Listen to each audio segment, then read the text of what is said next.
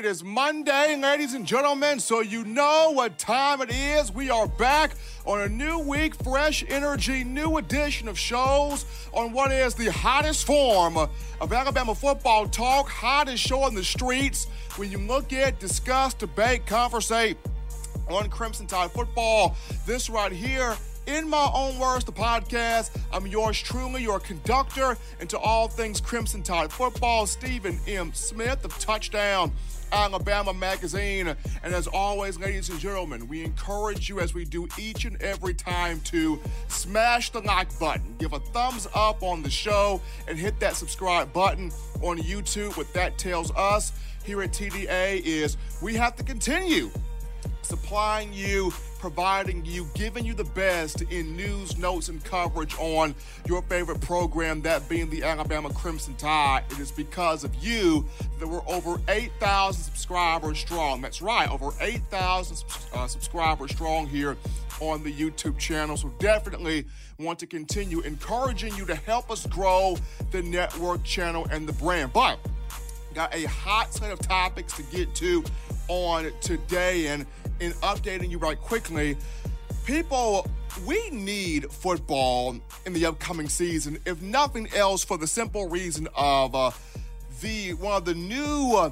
growing rivalries in college football is not being affected by the global crisis of the coronavirus, the COVID 19 pandemic. And I'm referring to Clemson versus Alabama. Both of these two schools have met four times since 2016, uh, the 2016 title game off the 15 season. And while the records of both schools, two and two, in meeting each other, Clemson winning the two uh, national championship matchups, but both schools carry a record of two and two.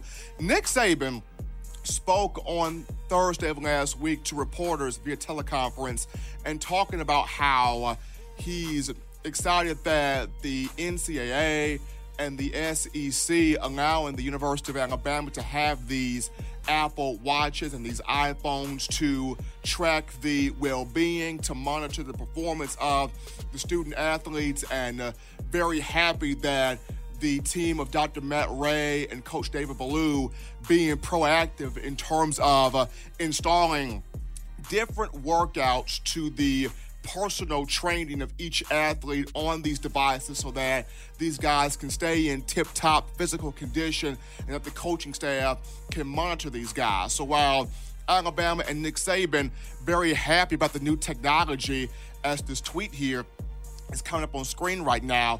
Dabo Swinney of Clemson was addressed by reporters on Friday of last week about these same deals, and he basically said, "Look, we don't need, or I don't need, uh, Apple Watches to track how our guys are doing. We know our guys are putting in the work. We see our guys putting in the work. We, we, we don't need no fancy technology to monitor our players. wow.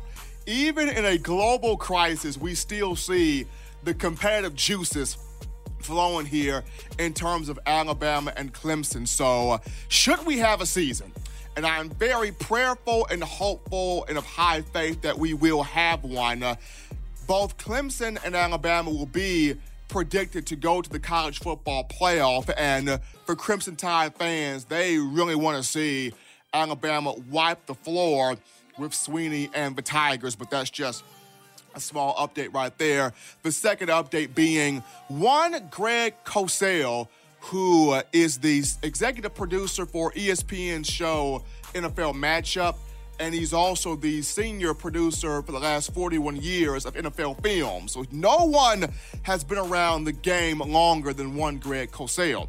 And uh, in speaking with one Adam Schein uh, of uh, ESPN, he talked about on Mad Dog Sports Radio on uh, despite Jerry Jeudy being the most or being the best receiver in a very deep class for the NFL draft, he talked about Henry Ruggs III, the other talented former Crimson Tide wideout, of whom uh, he was not given as much credit for his route running as he should have been.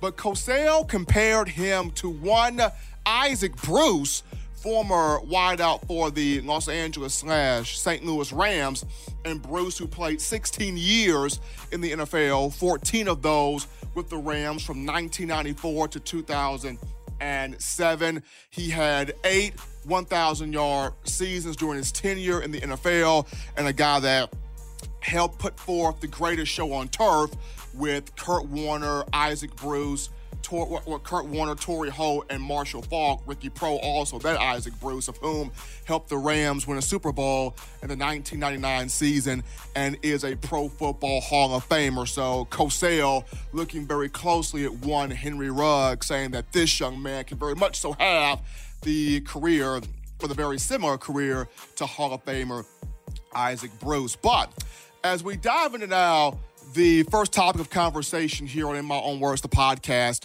and it dives back into the teleconference that Coach Saban had on last week.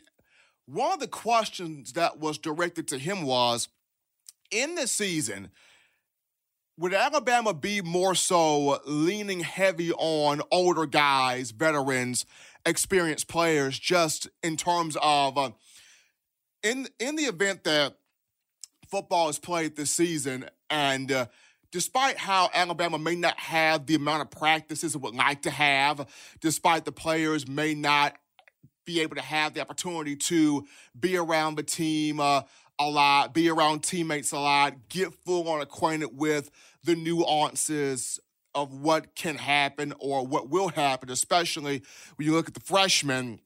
Spring ball would have been the perfect time for these freshmen, especially with the 15 practices that you would have, with the A Day game being the final one. And spring ball would be that time for these young players to show the fans, uh, show the coaching staff, show the teammates around them that they can ball, they can pick up the system, they can grasp the system, they can understand the system, and really have that type of a huge, huge impact. So even with not a lot of opportunities to happen in terms of contact on the field when you look at fall camp purposes. For for you, for the question that was thrown at Nick Saban was, would this team be leaning more so on the older guys? Nick Saban answered with, hey, we're going to go to the guys that give us the best chance to play winning football. And if freshmen give us the best chance, we're going to play the freshmen. We've played freshmen before. You've seen it happen. We have put young guys on the field. He brought up one. Minkah Fitzpatrick from back in 2015. You know, Minkah out of New Jersey did not come in as an early enrollee. He came in in the summer, but he had a high IQ. He took to the game strong, very, very good intelligence, and he was able to carve out a starting role at that nickel spot in the star role and be a pivotal part of Alabama winning a national championship that season, being a freshman All American. So, along with him, you had Da'Ron Payne, who played as a freshman as well in 2015. So, Nick Saban full on with if freshmen give us the best opportunity, even with the global crisis, if freshmen give us the best opportunity to play winning football, we're going to put the freshmen on the field. So I throw this question to you, the Alabama faithful, the Bama Nation, the Crimson Tide fan base, you of whom consume Alabama football like none other. If you could put yourself in the mind frame of Nick Saban, I know that may not be easy to do at times, but if you could put yourself in the mind frame of Nick Saban and judging off of uh, not having a ton of practices, not having a ton of time to really truly prepare the way you would like to, if you were to choose two to three freshmen that you feel like, even though they may not have time to prepare, even though they may not have the amount of practices that they need to have, because of their raw athleticism, because of the raw talent, because of their ability to really pick up the game quickly, absorb the game really, really quickly, who would be those two to three freshmen that you would feel like they don't need a lot of practice time? They don't need a lot of practice reps. Just put them on the field and they would still have a marquee, profound impact. Who would those two to three true freshmen be in your mind? For me, The first guy I think of off the bat is Will Anderson. William Anderson, the outside linebacker, five star out of Hampton, Georgia, at 6'4, 230 pounds. And the reason why he would be first is Anderson would have a specified role, which being his role would be just affect the quarterback, just attack the signal caller upon the snap of the ball, make way toward the QB. And it's the very same role that Tim Williams had in 2015.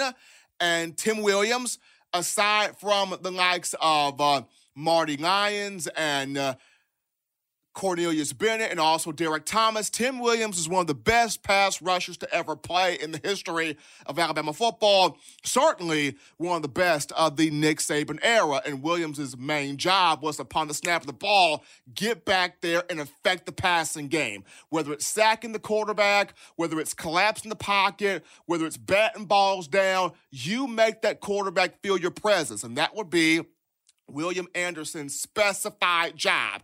And his job would not require a lot of thinking. It would just be read, see it, go get it. See it, react to it. See it, make the play. So that would not require just a whole bunch of, of practice. And Anderson, during his time at Dutchtown High School in Georgia, especially his senior year, he totaled 22 sacks, 15 tackles for loss, and anchored a defense that gave up 7.7 points per game. So the first guy, in my opinion, would definitely be William Anderson. If I had to take my second guy, it would be Timothy Smith, TM Smith, out of Sebastian, Florida, Sebastian River High School at 6'4, 320 pounds, and kind of the same ordeal. His job would be read, react, see the ball, attack the ball, get to whoever has the football, whether it's affecting the quarterback from the inside, collapsing the pocket, slithering through to sack the quarterback, or a key in on a running back creating negative plays in the backfield. Not a whole lot of thinking for T.M. Smith, which would not require a whole lot of practice reps for him. And here's a guy that handled double teams very well in high school, was able to shed off offensive linemen, shed off double teams, attack the play. He can be a one gap guy, he can be a two gap guy great initial quickness, can slither, can knife his way into the backfield and put his hand on the quarterback, put his hands on running backs. Tremendous run stuffer. Can affect the passing game, knock some balls down on top of that. And he's very good with creating turnovers. When I watch his tape, this young man forcing a massive amount of fumbles was getting into the backfield so fast to where the quarterback didn't even have time to hand the ball off to the running back, that Tim Smith. And he would also be very helpful for defensive ends, linebackers, and guys in the secondary. Because when you have a guy that disruptive, he can allow the defensive ends to come around, create havoc to the quarterback. He can allow the linebackers to blitz up the middle or blitz off the side. And with that type of confusion starting from the guys up front, it gives that secondary a lot of opportunities to create turnovers, create interceptions. So for me, if I had to pick my two to three freshmen or my two freshmen that in this time would not need a lot of practice reps, but could get on the field and still make that type of a profound impact, I would have Will Anderson, an outside linebacker, and Tim Smith, on the defensive line. But fans, question is for you. In this time of crisis, if Alabama is still able to have a season and uh, not have as many practice reps as it, as it, would like to, who would be two to three true freshmen? You would feel like they would need the practice reps. Get them on the field, they would still make an impact. But that's going to lead us here to our first break on In My Own Words, the podcast. Don't touch that dial, just getting started. Upon our return, we will dive into one uh, Amari Cooper and the comments made about him from one Rex Ryan. Was it called for? Was it not called for? We'll touch it up on the other side of the break after this.